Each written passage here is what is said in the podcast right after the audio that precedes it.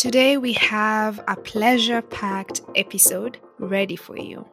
We've invited three pleasure activists who share with us what the experience of the pandemic has been for them and those around them. We talk cliteracy, explore the tantalizing kunyaza pleasure practice. We are called to attention to witness our bodies and how a pleasure based approach is necessary and urgent in sex education and in the sex and reproductive health rights space. And did you know there was a dateability meter in the past year and a half? Let's dive right in.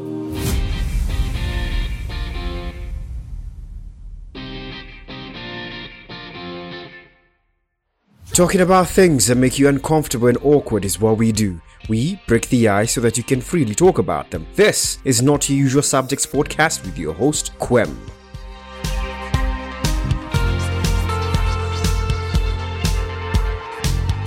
Hmm.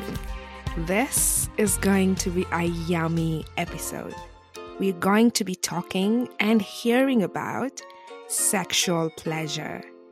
Um, so talking about this always makes me giggly uh, because pleasure and all its narratives feel so good.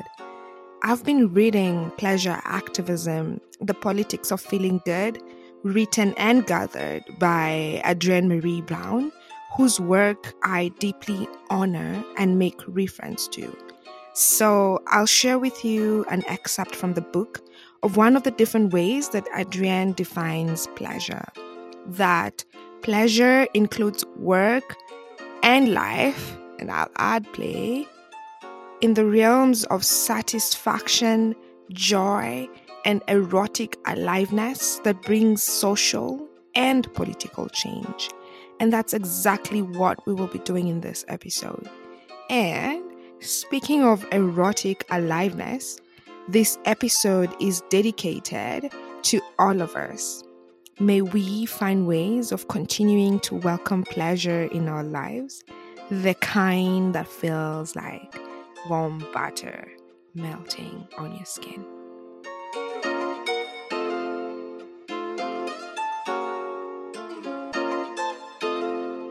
So delighted to have you join us today, Jess. Let's perhaps uh, start with a grounding of some sort. In this moment, why is pleasure necessary? Why is it relevant? And what has it meant for you? Hi, um, thank you very much for having me, first of all. And that's such an interesting question to start with because I think pleasure can often be something that we overlook or ignore or don't really recognize. But I think it's extremely necessary for our everyday lives, how we find pleasure and happiness and joy in what we do in our daily activities, in our jobs, in our education. But with the speed of life, I guess sometimes it can just get a bit caught up and forgotten about. And I think that's especially what happens with sexual pleasure and the pleasure that can come from sex and intimacy and relationships. And it's not really something that's spoken about a lot, but I think it's something that's very important and something that should be spoken about more. Um, it's very necessary.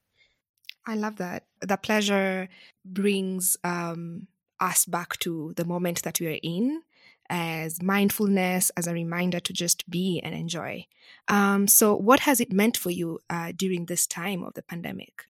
Um, I think that's also a really good question because during the peak of the pandemic, I guess everything was quite dark and gloomy, and pleasure wasn't something that was at the forefront of everyone's minds. Um, we all had our like chance to seek out sexual pleasure, and partners and relationships um, reduced, and there was all this horrible stuff going on that I think it became really important to kind of look inside and kind of seek out pleasure because it was something that was hard to find. We were locked in our houses. So finding pleasure in the little things was important for me in the self care, in the going for a nice walk, in the chatting to friends, doing the little things that we could do to find pleasure in a time where it was, I guess, very hard to do so and yeah, very isolating. Mm-hmm.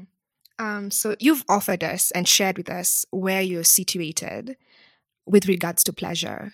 Would you share with us a little about you um, where you're situated on the globe and what you've been spending or are spending your life doing and loving? Yeah, of course. My name is Jess. I am from Scotland, uh, from a town called Perth, and I studied in Glasgow, a big city which more people have probably heard of. And I'm currently in Bath studying a master's in international development, social justice, and sustainability. And I started that in September and I finished this month, which is exciting. And as part of that master's course, I um, did a placement. Uh, well, got the chance to do a placement, and the organisation I did my placement with was an organisation called the Pleasure Project. And as you can guess, they're very focused on pleasure and eroticizing safer sex and making sure that pleasure is incorpor- incorporated into approaches to sexual health education and in um, sexual health programs. And I finished that placement last month and have recently been employed with the organisation as their media and communications officer. So I'm in the start of that as a proper job and I'm absolutely loving it. I think the work that they do is amazing. The unique perspective that they bring to conversations around sexual health, which are often scary and very medical and scientific. And to be honest, um, quite boring and unengaging. They bring this fun, creative, pleasure focused uh, perspective to that. Then they make it engaging and they make it fun. So I'm I'm just loving it. Yeah. Uh, first of all, congratulations on um, you know the completion of your masters. Um, we celebrate you. Um, so before we dive deep into our conversation today, which I'm very excited to be having, Let's talk about the clitoris, as it came up in our conversation when we recently spoke. So, we know that it is an essential part of the reproductive system in women. And maybe to expand that definition, people with vaginas. Um, if you did not know, now you do. Uh, and yet, there has been an erasure about it in sex ed literatures. At least I know when I was in school, I really did not come across clitoris or just even hearing the word clitoris in school. So I thought, why not start off this conversation with a little cliteracy? So remind us, Jess, why is cliteracy important? And um, as you do that, let's talk about the clitoris and the orgasm gap, because this is a gendered issue. And so I'm curious to hear what your personal reflection is on this. What an amazing place to start. I'm so happy that um, we're starting the conversation here. I am the same as you. I don't remember being taught about the clitoris in my uh, sex education in school. I think if I had been told about it and it had been a focus of a lesson, I would have remembered because it's an amazing thing. Its sole function is pleasure. It should be something that should be celebrated and shouted from the rooftops. And as you said, like it's just completely erased and ignored. Um, and actually, just before I decided to apply for my placement with the Pleasure Project, I was reading an article in The Guardian, and it was about the lack of research into the female anatomy in comparison to research into the male anatomy and the penis um, in scientific and medical studies. And I was reading this article and I was like, this is crazy that this is a thing and that the clitoris and the vulva and the vagina aren't as studied. And then a fact that jumped out to me was um, they didn't. I think the first mention of the clitoris or anat- anatom and sorry my words um study wasn't published until 1998 that's the year that i was born and that just shocked me i think like they've only properly known about the clitoris as long as i've been alive and I think it was 2003 or around then that they realized through an MRI that the clitoris had over 8,000 nerve endings. That's also so recent, and it's too recent for it to be okay that they just found out about that um, then. So that's actually why I applied for my placement at the Pleasure Project because then I came across the Pleasure Project um, job advertisement and I was like, I need to work for this organization that's just trying to change this and change the way that sex is spoken about, including this erasure of um, the clitoris in literature.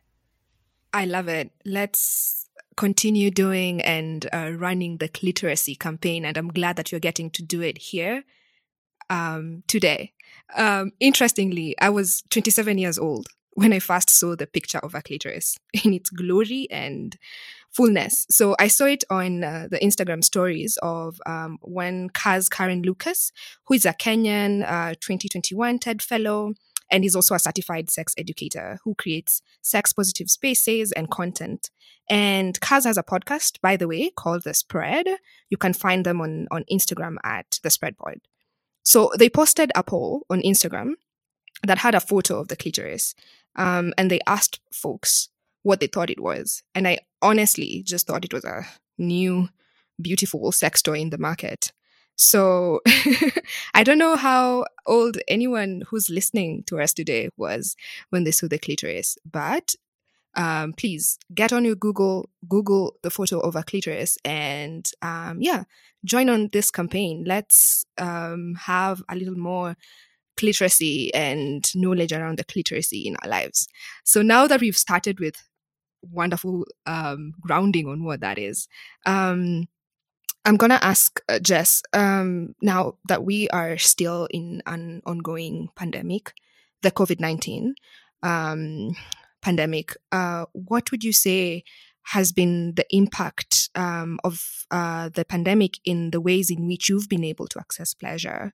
What have been your reflections, and how has it also shifted the way in which you've pursued pleasure in um, so I think obviously every country was different, but in the UK, um, we had a government mandated lockdown, which meant that you had to stay inside and you couldn't see anyone apart from your household. And um, I have a boyfriend who was also living in Glasgow. Uh, I think he was like a 20 minute walk from my flat.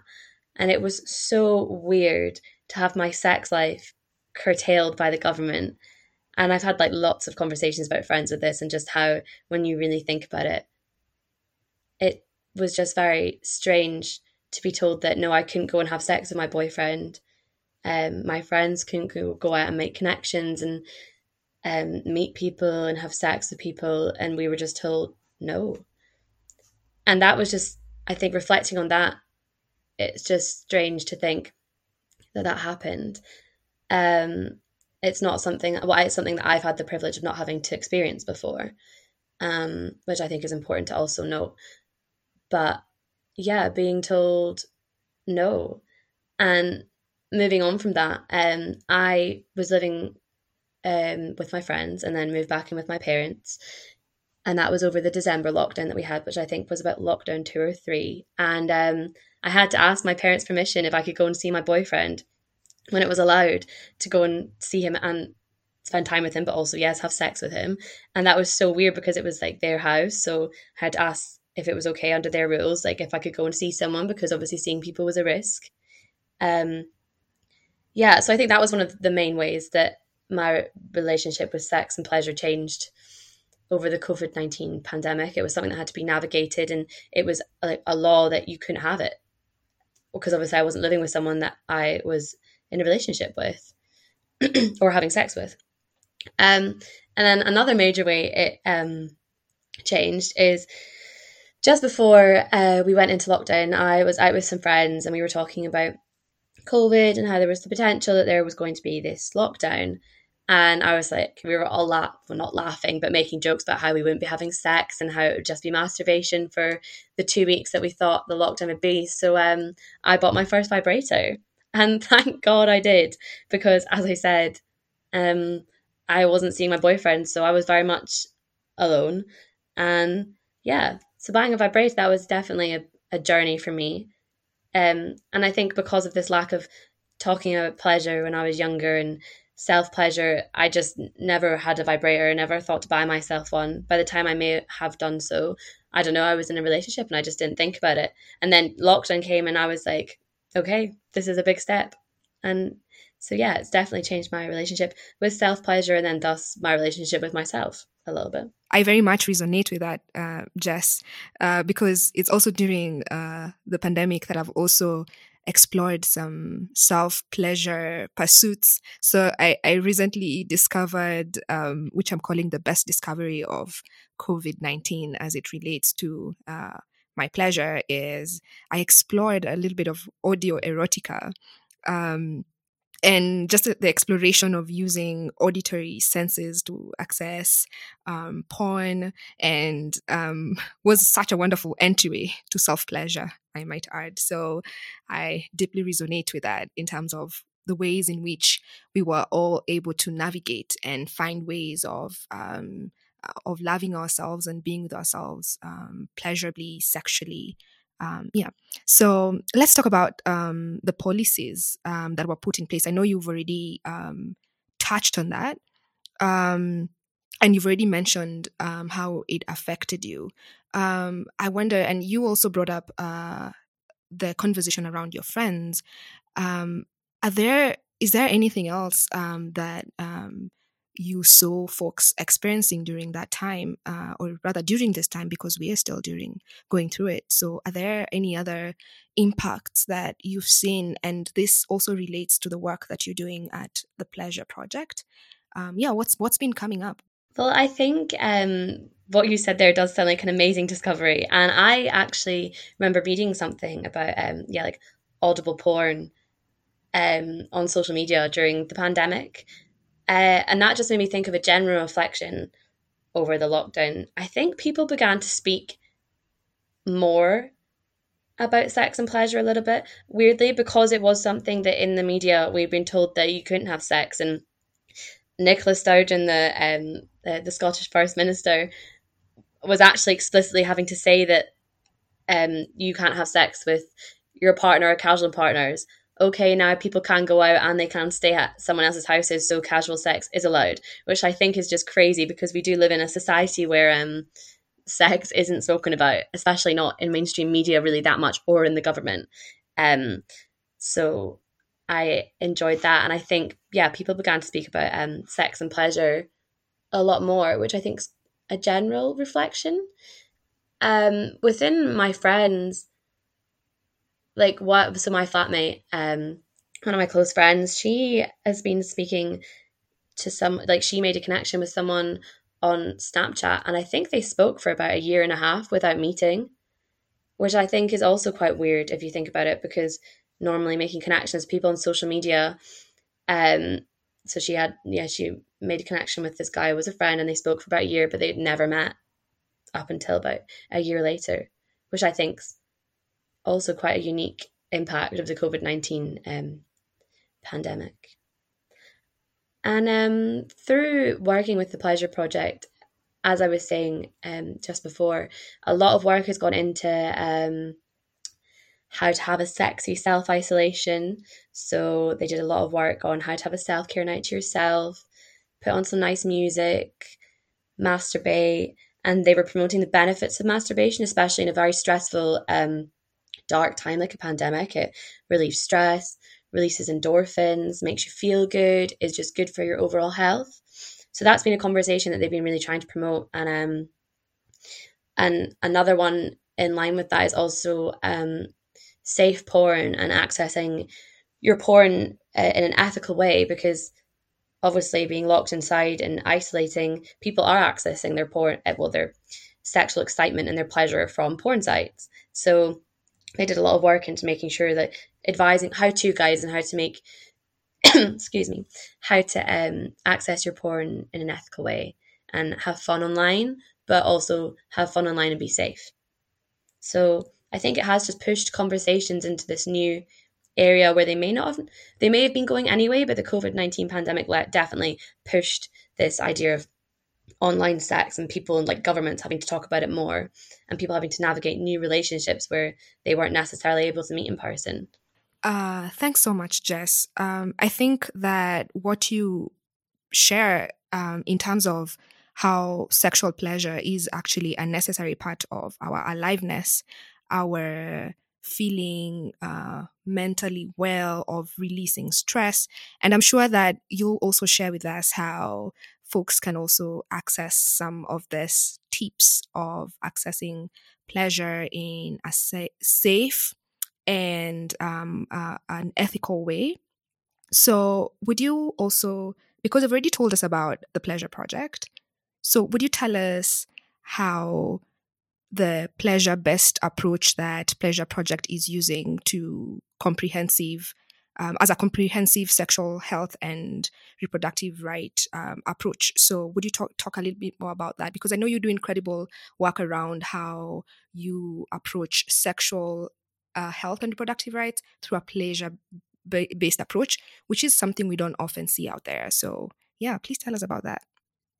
Um, the general idea of it is just sex positivity and being more positive within whatever sexual health work, an organization or a program or sex education.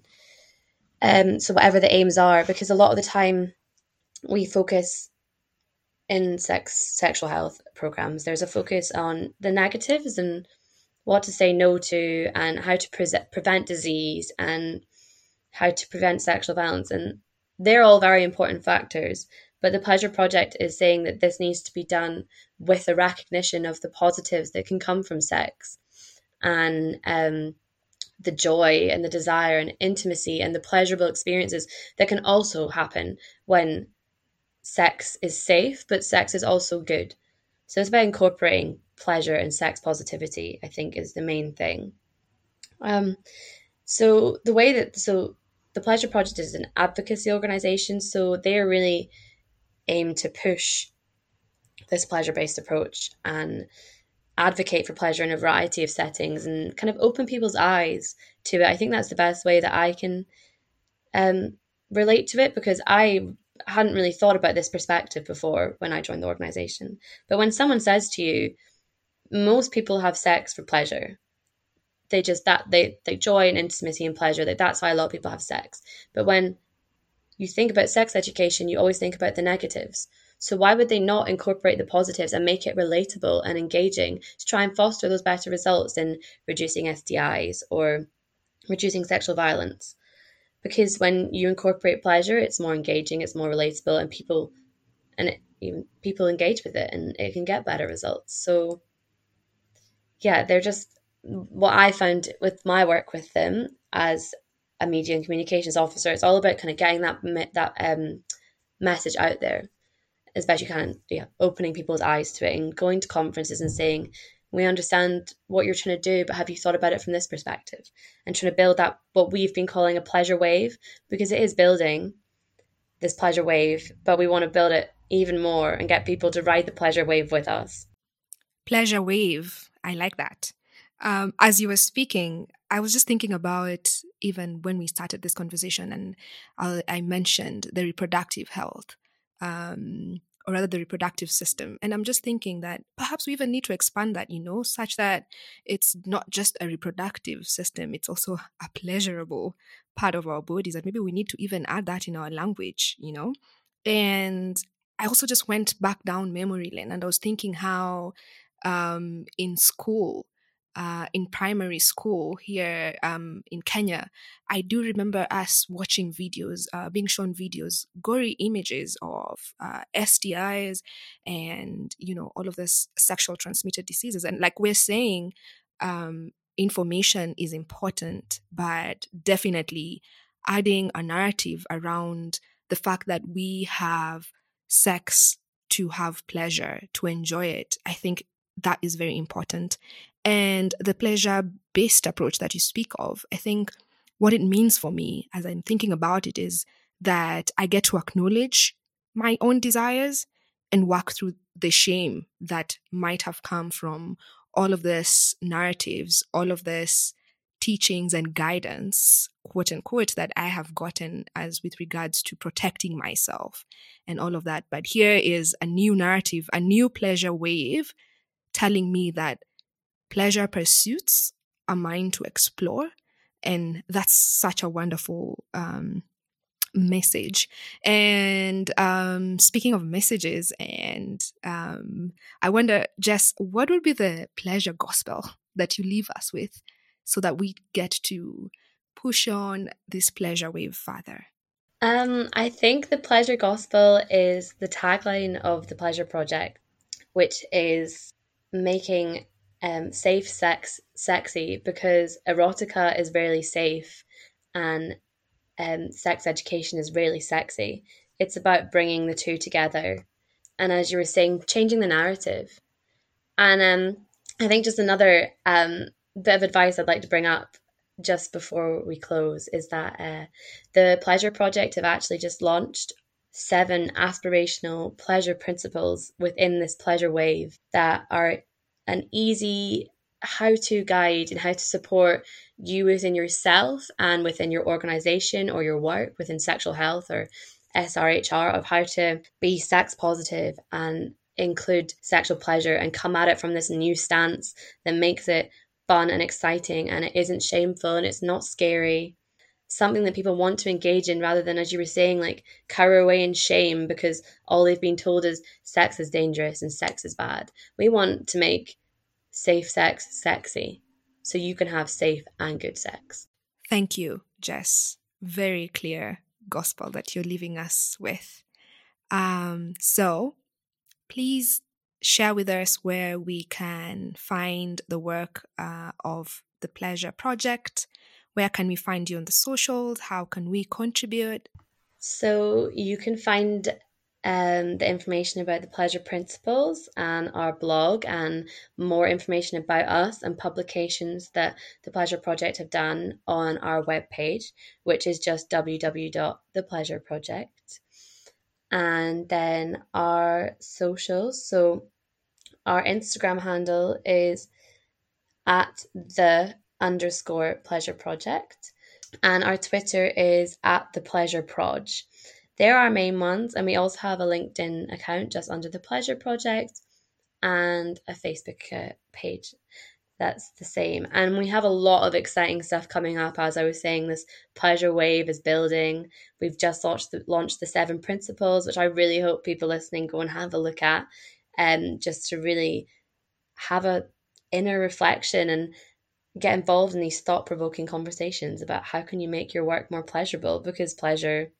is one of the most important things in life finding joy and pleasure, especially within your sex life. One blog post that I would maybe love to direct people to that I was very proud of writing is called Why Pleasure Should Be Part of the Solution to Sexual Violence. And it can be found on our blog uh, under that title. And writing that was a really big turning point within my I guess, pleasure self discovery. Um, because I was so angry after the murder of um, Sarah Everard, uh, which sparked anger across the UK, and I think that spread out across the globe um, because she was killed in a senseless act in violence against women, and it's a big issue in the world.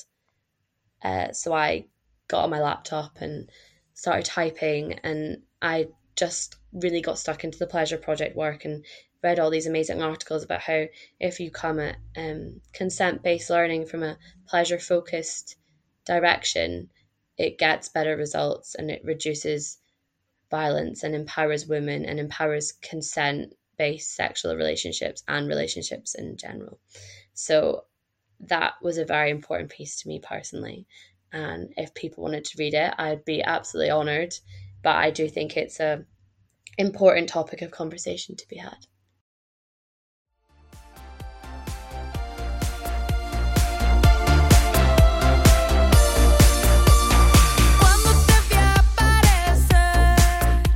During her childhood in Chile, Valentina, Vale for short, loved listening to the song you're hearing.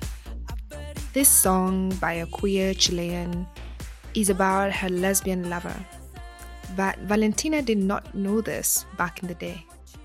What she also didn't know then was that she was also going to experience her own love story, a pandemic love story at that.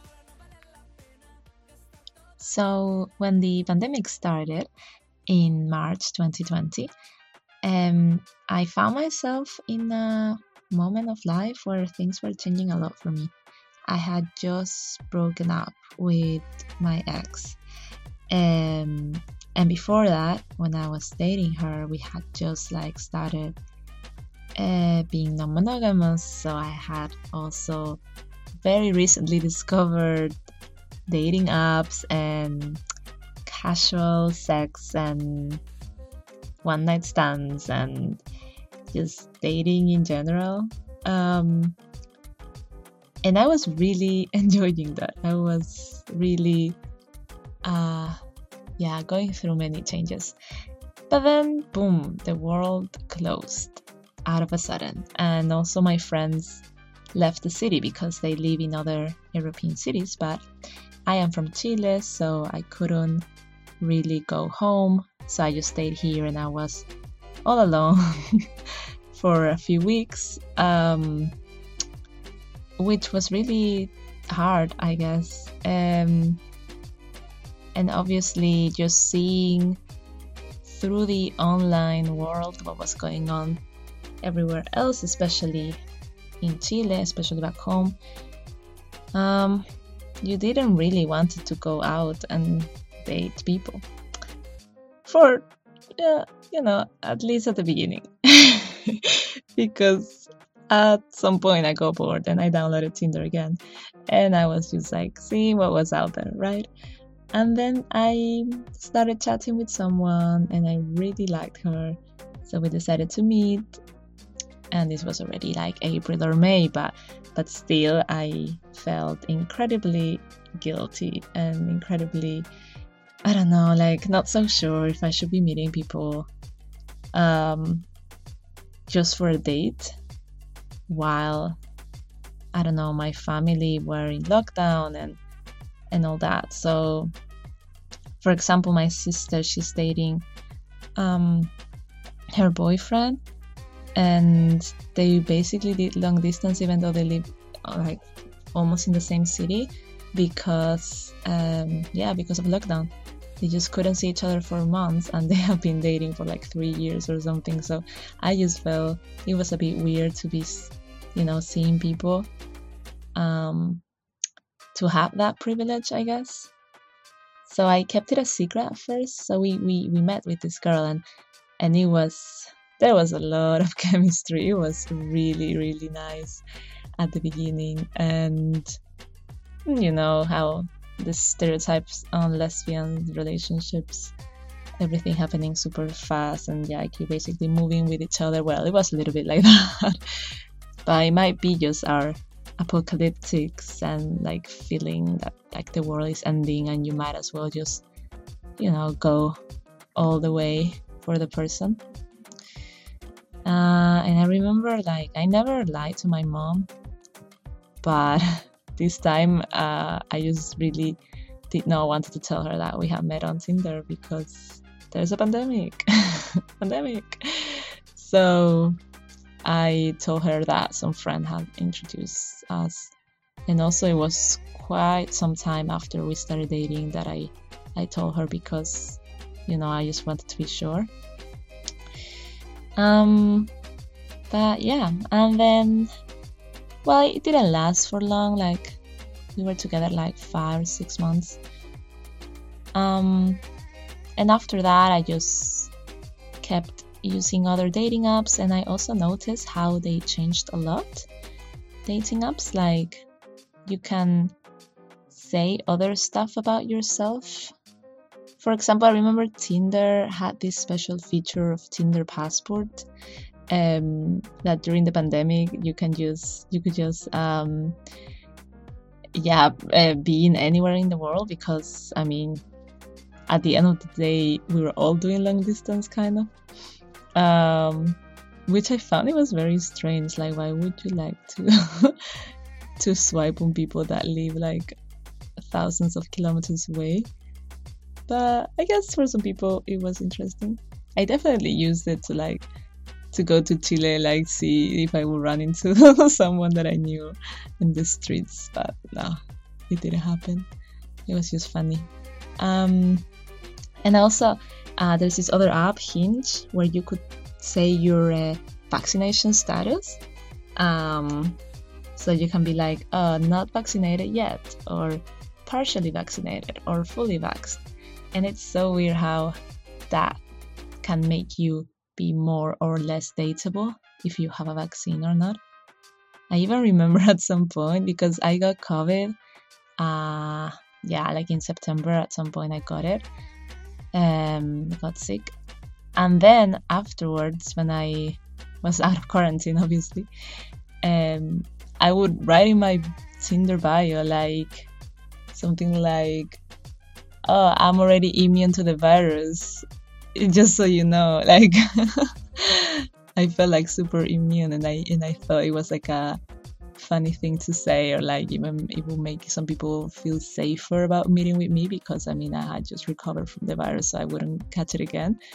But that's so weird. that that made it more made me more dateable, I guess. Um, and I guess that also relates to pleasure. So, yeah, I mean, this is a sexual ep- episode, sexual pleasure episode.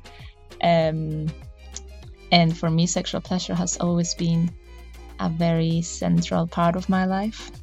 Um, I feel very motivated by it, and I've, I don't know, I'm just, it's like this force that is important to my decisions and to the things I do and to my happiness as well. And, and I think it's, it's good to say it like that and not feel shame about it. Um, sexual pleasure is an important part of my life for sure. And it has been for many years. Um, and I guess I I access this sexual pleasure through dating apps and non-monogamy and um, yeah i guess this the, the lifestyle i have of like going on dates and all that.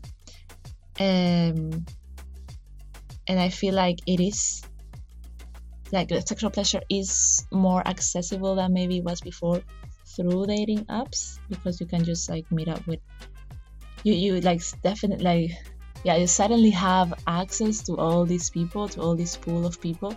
And even though dating apps can be very shitty sometimes many times and can just give you the illusion that there are a lot of people out there and make you a bit shallow maybe through that. Um, it also just allows us to meet more people and and especially for queer people like me it's not so easy to just randomly meet someone at a bar you know it, it doesn't happen. um, and there's something about dating during a pandemic that also shifted the ways we go on dates. So obviously you couldn't go to the movies or you couldn't go to a restaurant or you couldn't go to an event.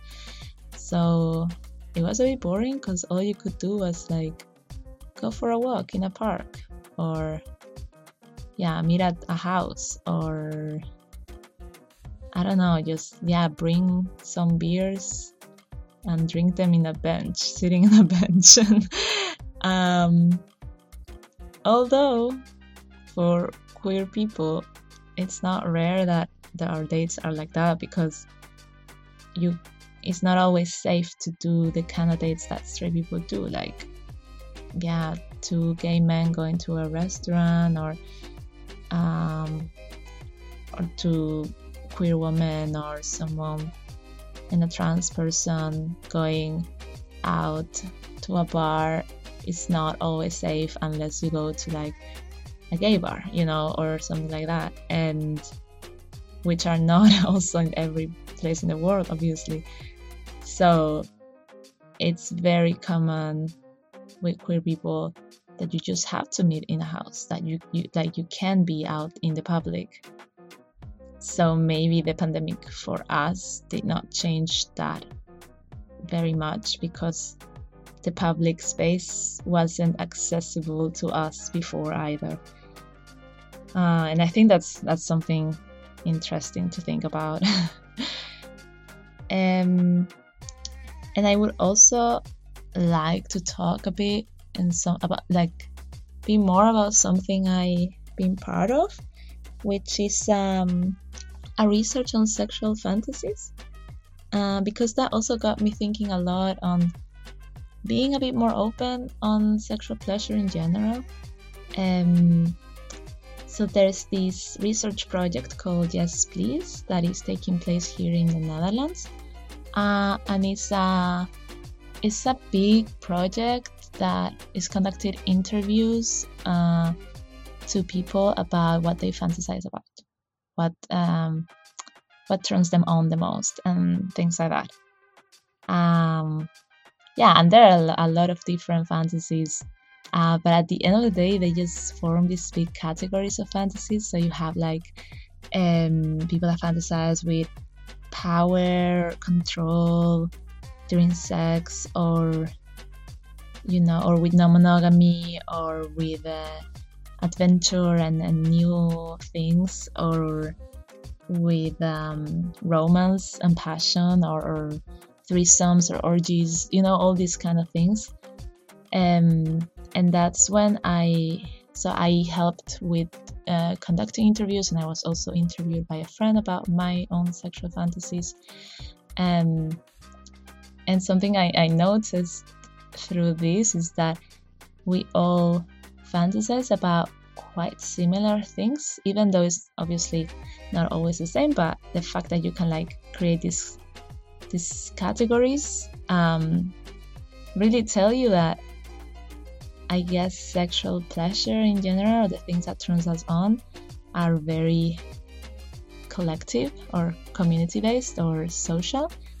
Um, and that's something important to share as well because through this project i will tell friends about it and then we that, that would end up on us discussing our fantasies and being like oh my god that also yeah does something for me as well or um or yeah i also fantasize about that. Uh, and i guess also just the whole spending more time with ourselves and giving ourselves some time to discover these aspects of us um, breaks a few of the taboos, not only with sexual pleasure, but also with gender identity, maybe. Um, I could see how many people in my circles, like queer friends, explore a lot with their own gender presentation during the pandemic because you had a chance to be by yourself, not be like super in the public, um, and explore. I mean, I did it myself. I I got a big haircut. I, I had really really short hair at some point, and it was very freeing um, to be able to do that without having to go to uni every day and have people suddenly you know it gives you a bit of anxiety if you get a like a very radical haircut and then you have to go to school the next day and you know everyone will be making comments about it. So i think it just allowed me to like transition that better try different haircuts do whatever i wanted and without having a lot of people commenting on it you know? So i don't know those are, are a few things that i thought about um, my own experience with dating during the pandemic and sexual pleasure. And I really hope that uh, it will it will be something that is talked more about, uh, especially for young people. Um, because when it comes to sex and when it comes to sex education and all this stuff, it's always about like the bad aspects of sex. So when you get taught about sex in school if you get taught because back in Chile sex education is barely barely exists.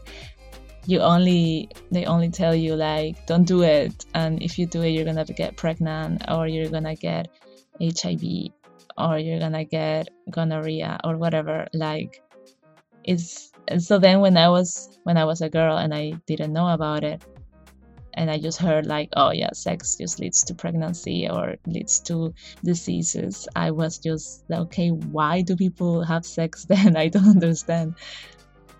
Um, and then um, no one talks to you about the good aspects of sex, the the pleasure behind it, like the yeah, that you can have fun while doing it and you can talk about it. And the more you talk about it, especially with your partners, the better it gets.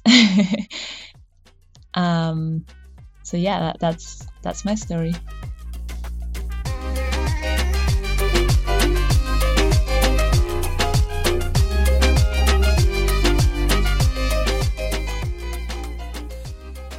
It is important that we amplify the narratives of a people, a community that has been upholding pleasure as necessary.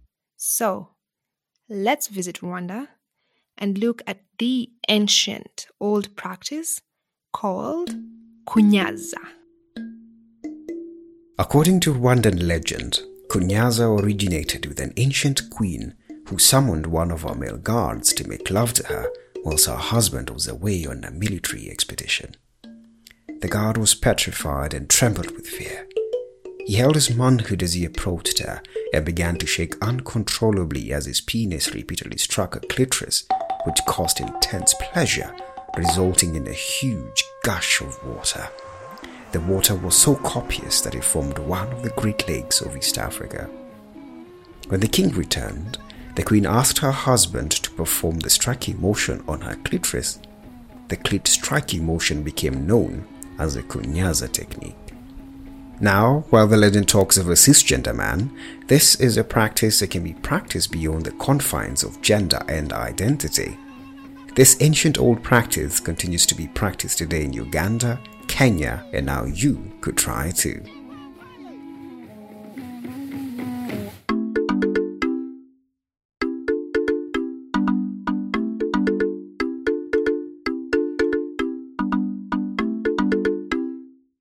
Thank you for joining us today, Eno. So, would you please tell us about yourself? Okay. My name is Enobasi Nta, fondly called Eno by almost everyone who meets me because they sometimes have difficulties pronouncing the full thing. I am 24 years old and I am a sexual reproductive health educator, a public health nutritionist, and recently a tech sister that is based in Lagos, Nigeria. All right. Would you share with us what your sex education like was in school? I mean, now that you're a sexual health and reproductive educator, looking back, what was sex ed like? And what are some, are some of the real opportunities you see in terms of um, making that better? What needs to change? Um, I would say sex education in Nigeria was almost non existent for me for my journey because right from primary into secondary school, sex ed wasn't something that was included in our curriculum. The closest we got to sex ed was in biology class, and all they taught in biology was the basics about the reproductive system. And even that at that, they never really went all the way in, just gave us surface. This is what this part is, and this is what is used for, full stop and join, joining into university it became harder because i had a lot of questions and i wanted answers to those questions. Like why is my body changing this way? Why am i beginning to feel this way? Why are all these things happening to me and my friends? And each time i would ask questions i would be looked at as why am i asking this sort of questions for for, for a child who is supposed to not be interested in things like this um, in university, most of the information we got, because by then they had put sex ed as one of our classes, the only message I remember being preached was abstinence, and that was passed along with subtle, subtle but not so subtle messages regarding our religion and our culture because Nigeria is a very cultural and religious country. So as opposed to actually giving us real information, they ended up sharing pictures of what various reproductive organs look like when they were inflicted with sexually transmitted diseases and telling us that, oh, trust me, you really do not want to catch this, and the only way to avoid having it is to avoid sex as a whole. The only way you can avoid having this, if you want to have sex, is for you to get married. So outside of marriage, you should not be thinking about sex or what it is because it shouldn't be any concern to you. I believe there is a real opportunity here because there is a huge gap in the knowledge in the knowledge about sex and sexual education and about reproduction as a general topic and it is a lot of work yes but you know if somebody or a few people decide to take it on and keep pushing the agenda and keep on sharing all the information they have access to, I believe a lot of things will change in this country. I totally hear you on that. I mean, it is somewhat the same experience um, that I've had, or rather, I had uh, in my sex education um, of images that were inflicted with STIs as a way of educating us on um, sex and its repercussions and constantly leaving out pleasure as one of the major reasons, if not a main reason that we have sex. So, absolutely, yes. Um, so, as we move forward, I'd love to hear um, what are the pleasure narratives that you feel strongly should be embodied? So, in general, pleasure narratives are not spoken about normally, they are not spoken about enough. And the only times pleasure is ever mentioned or suggested is when it is talking about male pleasure and brought in from the angle of how to pleasure your husband, how to, you know, keep your husband in the marriage and how to ensure that your husband is fully satisfied and pleased with what you put in in the bedroom. So I would say the pleasure narrative I want to see and hear more of is pleasure for women. And not only pleasure for women, but advocating for self pleasure and for women to take charge of their pleasure and not feel shame for asking to receive pleasure. For when they eventually share their bodies or share their space and say, okay, I am willing to do this thing with you, but I also want to enjoy it and not feel like it is a mechanical process. Because most of the times, it is always pleasure for the man, and pleasure for the man comes in in your in the confines of marriage. Outside of that, it is not ever spoken about. And if you talk about what about me, why not me, they tend to look at you and then treat you like a sex worker and in my country, sex work is nothing that you should be proud of or should be able to say that you partake in outside of your room where no other person is. And they have shown time and time again how terribly they treat sex workers or anyone who is perceived to be one. So much so that even if the person decided to go for assistance or go for help to either the police or healthcare workers, they would be turned away because it is said you're the one who decided to go into that line of work, so you should be ready for all the actions and the repercussions that come with doing it. So definitely pleasure for women and self pleasure. Thanks, and, and you've really brought a very um, important piece there about sex work and, and, and sex workers and sex work is work and that is on that and that is very clear for us and in line with our feminist identity here at um, not your usual subjects podcast. And i really also love what you said in terms of women being able to take up space and take up responsibility and own their bodies when it comes to pleasure and self pleasure and all different aspects of sexual pleasure for them. Um, within your work, I know you also talk about bodies. Please tell us a little bit more about that line of work.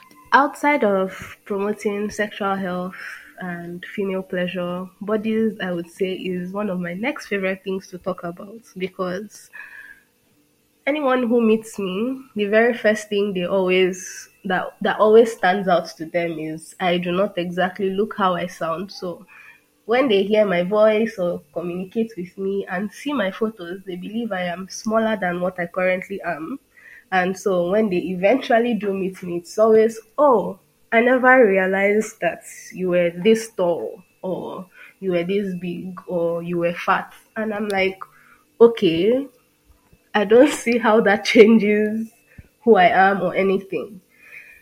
Nigeria is a country that has mixed emotions. So we have a, a number of geopolitical zones.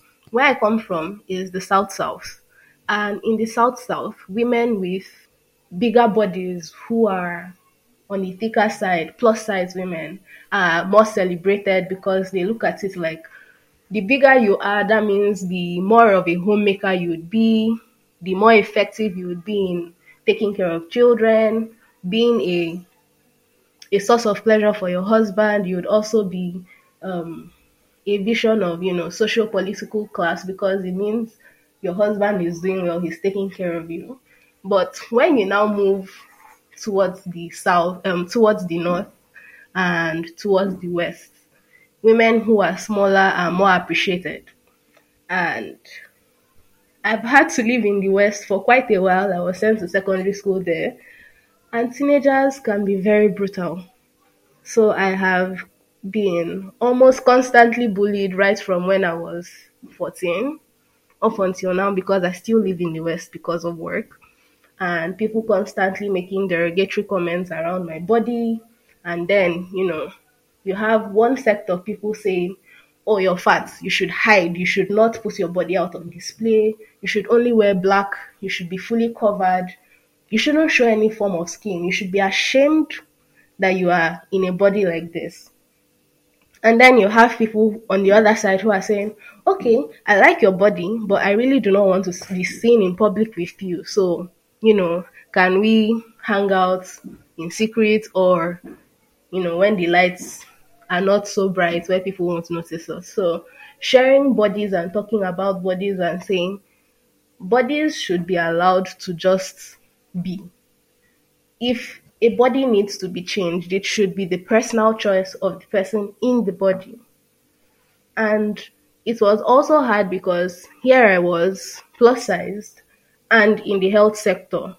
And I remember the times I would need to go in for one checkup or the other, and many times the doctor would not even bother looking at my medical history or my records, but would instantly make suggestions that, okay, if you lost like say five five kg, maybe it would be better for you. And I would be looking like, I came in for an ear infection, but apparently my body is the problem. So I really don't understand why and how that should be an issue.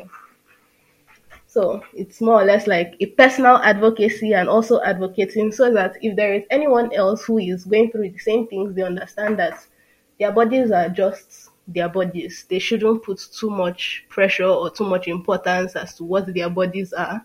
Yes, take care of yourself. Yes, be kind to yourself.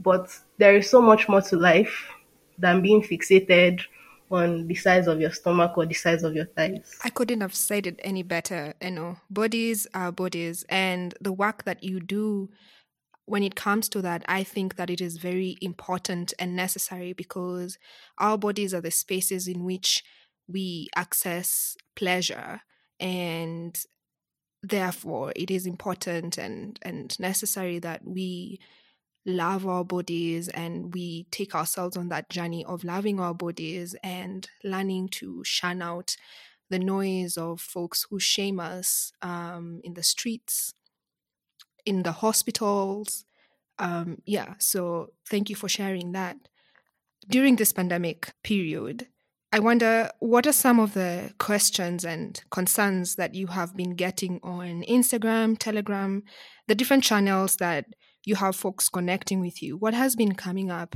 in terms of questions around pleasure, concerns around pleasure? So, the major questions I've been getting around pleasure, concerns about pleasure since the pandemic hit are one, asking about how do they even start the journey, like how do they bring pleasure to themselves because for a lot of people this is something that they have never had to do never navigated something that is always spoken about in hushed tones and then there's a lot of shame around it and it's something that just shouldn't be spoken about, much less to a stranger who you do not know, someone off of the internet.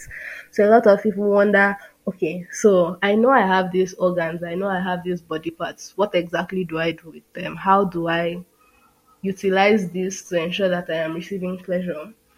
A lot of questions around, okay, so now you have explained what pleasure is and how I can get pleasure. What can I use to get pleasure? So we are talking about sex toys, we are talking about things to incorporate into the bedroom with your partner if you're safe and you feel comfortable with that.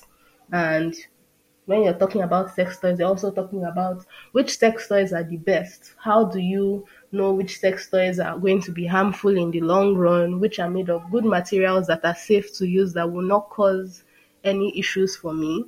And in that um, area, quite a number of sex toy sellers started popping up because now a lot of people have a lot of free time to themselves and a lot of private time and are looking to fill in the blank spaces because once upon a time you would have to be out of your home at 7 a.m. and you probably wouldn't be getting back till 7 p.m. And between unwinding and getting set to settle in for the night, you really don't have any time or enough time to sit down and just do your thing, listen to your body, touch her, know how it feels, and discover what it is that you like. So, those were some of the questions. Another angle where, because of the use of sex toys, some people were beginning to experience like yeast infections, UTIs, and we now uncover, or I then uncovered a different part where we had to start talking about hygiene. How do you wash your sex toys? How do you wash your vulvas? How do you, you know, what are the things you do when you practice self hygiene?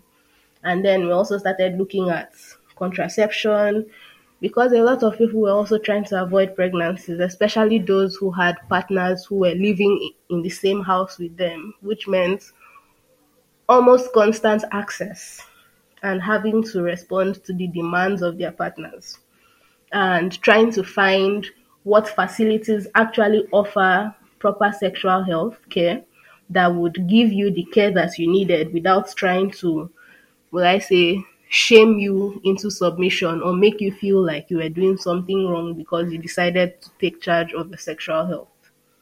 And because of the questions and all the comments, especially when I would get private messages from people who would feel too ashamed to engage with the work in public, I started up two Telegram groups.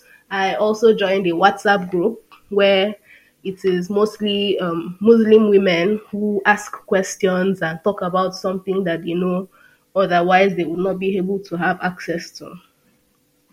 And also creating a space where women are comfortable to share their escapades, their experiences, and ask the very uncomfortable, embarrassing questions, knowing fully well that they will always receive an answer and they would always have other people there who would hold their hands and guide them and share their own experiences to help them make better choices. On the point that you're sharing about SRH services, sexual and reproductive health, access to services and, and providers, in that regard, could you share with us a little bit more about that?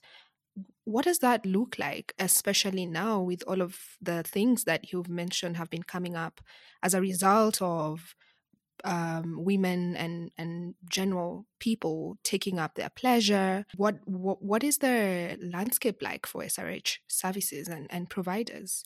And what what should change? So I have noticed that in general, SRH providers and care is very limited.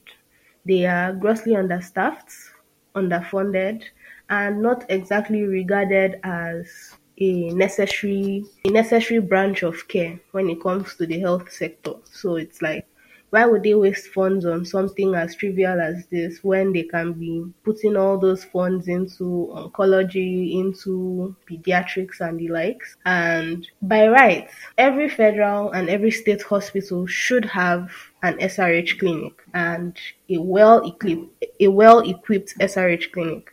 But most times you walk into the hospital and you ask, oh, okay, so this is what I want to get done. And the only services they would offer is HIV screening and to check if you're pregnant or not. And if you are pregnant in in any case and you do not want to be pregnant, abortions are illegal and punishable by jail time. So it is another area that says, okay, you want access to healthcare for this for this area, But then we, we really cannot give it to you. We will not give it to you. And when you eventually find reproductive health clinics, it is mostly geared towards family planning. And it is boldly boldly written family planning. You walk in as a single female and the question is asked, very first thing before your name, your age, are you married? The moment the answer is no, you can already feel the judgments being passed. They treat you differently. They would not exactly be as welcoming or as accommodating. If something is wrong, you'd be you'd be treated like you were the one who decided to go and be fornicating. So hmm. why are you now ashamed? Or when you'd walk in and say, "Oh, I want to get tested for dash dash dash. I am sexually active and I am concerned that my partner might not be faithful. It's just like, don't even bother. Some hospitals actually do offer full sexual and reproductive health care, but most of them are private. And private hospitals are known for being super expensive. So you then question, why is it not accessible to the general public? The few sexual and reproductive health clinics, there is one major brand that does that in Nigeria, and almost every other day somebody is trying to get the place shut down. They are trying to find a way to get the Ministry of Health to shut down the facility because they are the only ones who have said from the moment a woman decides to take charge of her life from the age of 16, 15, we are here to give her help and we do not need to get parental consent. We need young girls to take charge and decide whether or not they want to have children early or even have children at all. And to that effect, we will be providing them with a number of free services. Like every now and then, they do promotions where they say, as long as you come in from, let's say, the 13th of September up until the 20th of September, you get all your tests done free of charge are there any women who want to get like the implants, who want to get um, more permanent contraception methods done? Please feel free to come in. We are going to get that done for you. And it is such a big hassle because you you find them having to hide their services or having to do things under lock and key, but they are still trying in these very un unfriendly slash hostile climes to provide the service that is very necessary.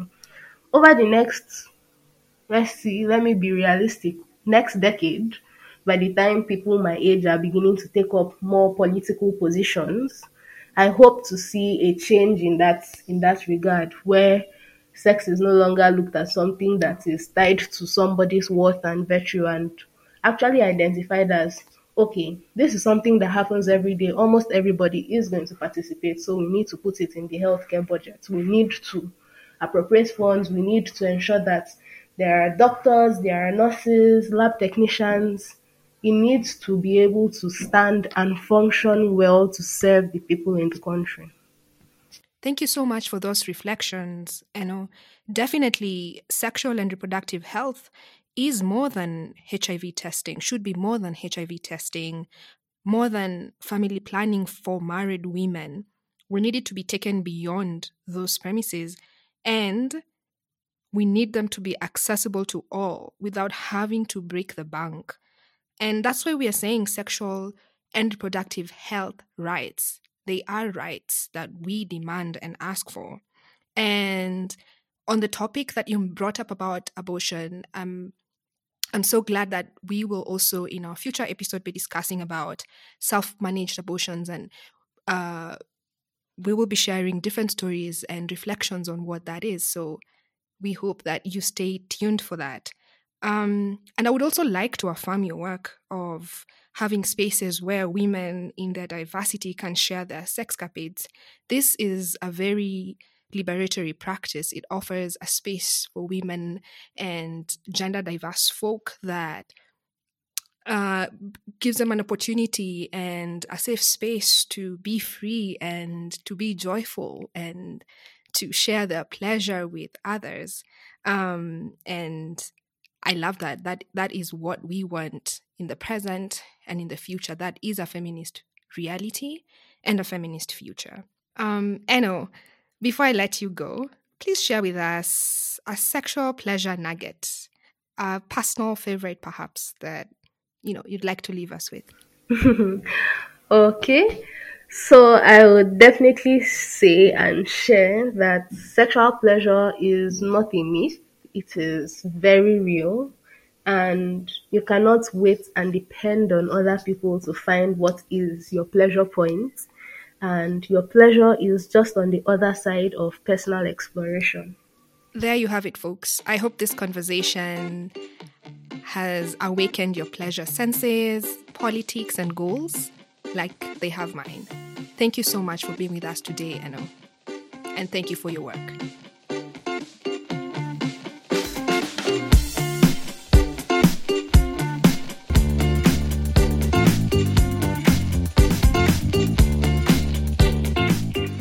Support of Not Your Usual Subjects podcast comes from staff and volunteers at Stories to Action who are conjuring alongside young people situated across borders all around the world. Together, we envision a world where every young person's voice is heard on their sexual health and reproductive rights, even in times of public health emergencies like COVID 19.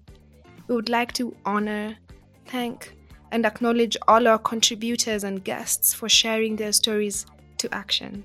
ShareNet International Netherlands, who we are so deeply grateful for funding and resourcing this podcast, reminds us of the role that philanthropy in working with youth in their diversity should and can play in raising collective consciousness.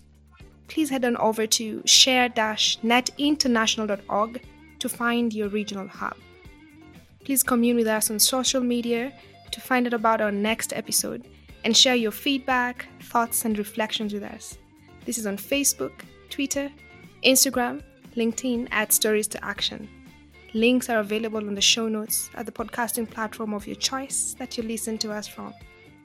Please share this episode with someone or someone's you know should have a listen. Goodbye.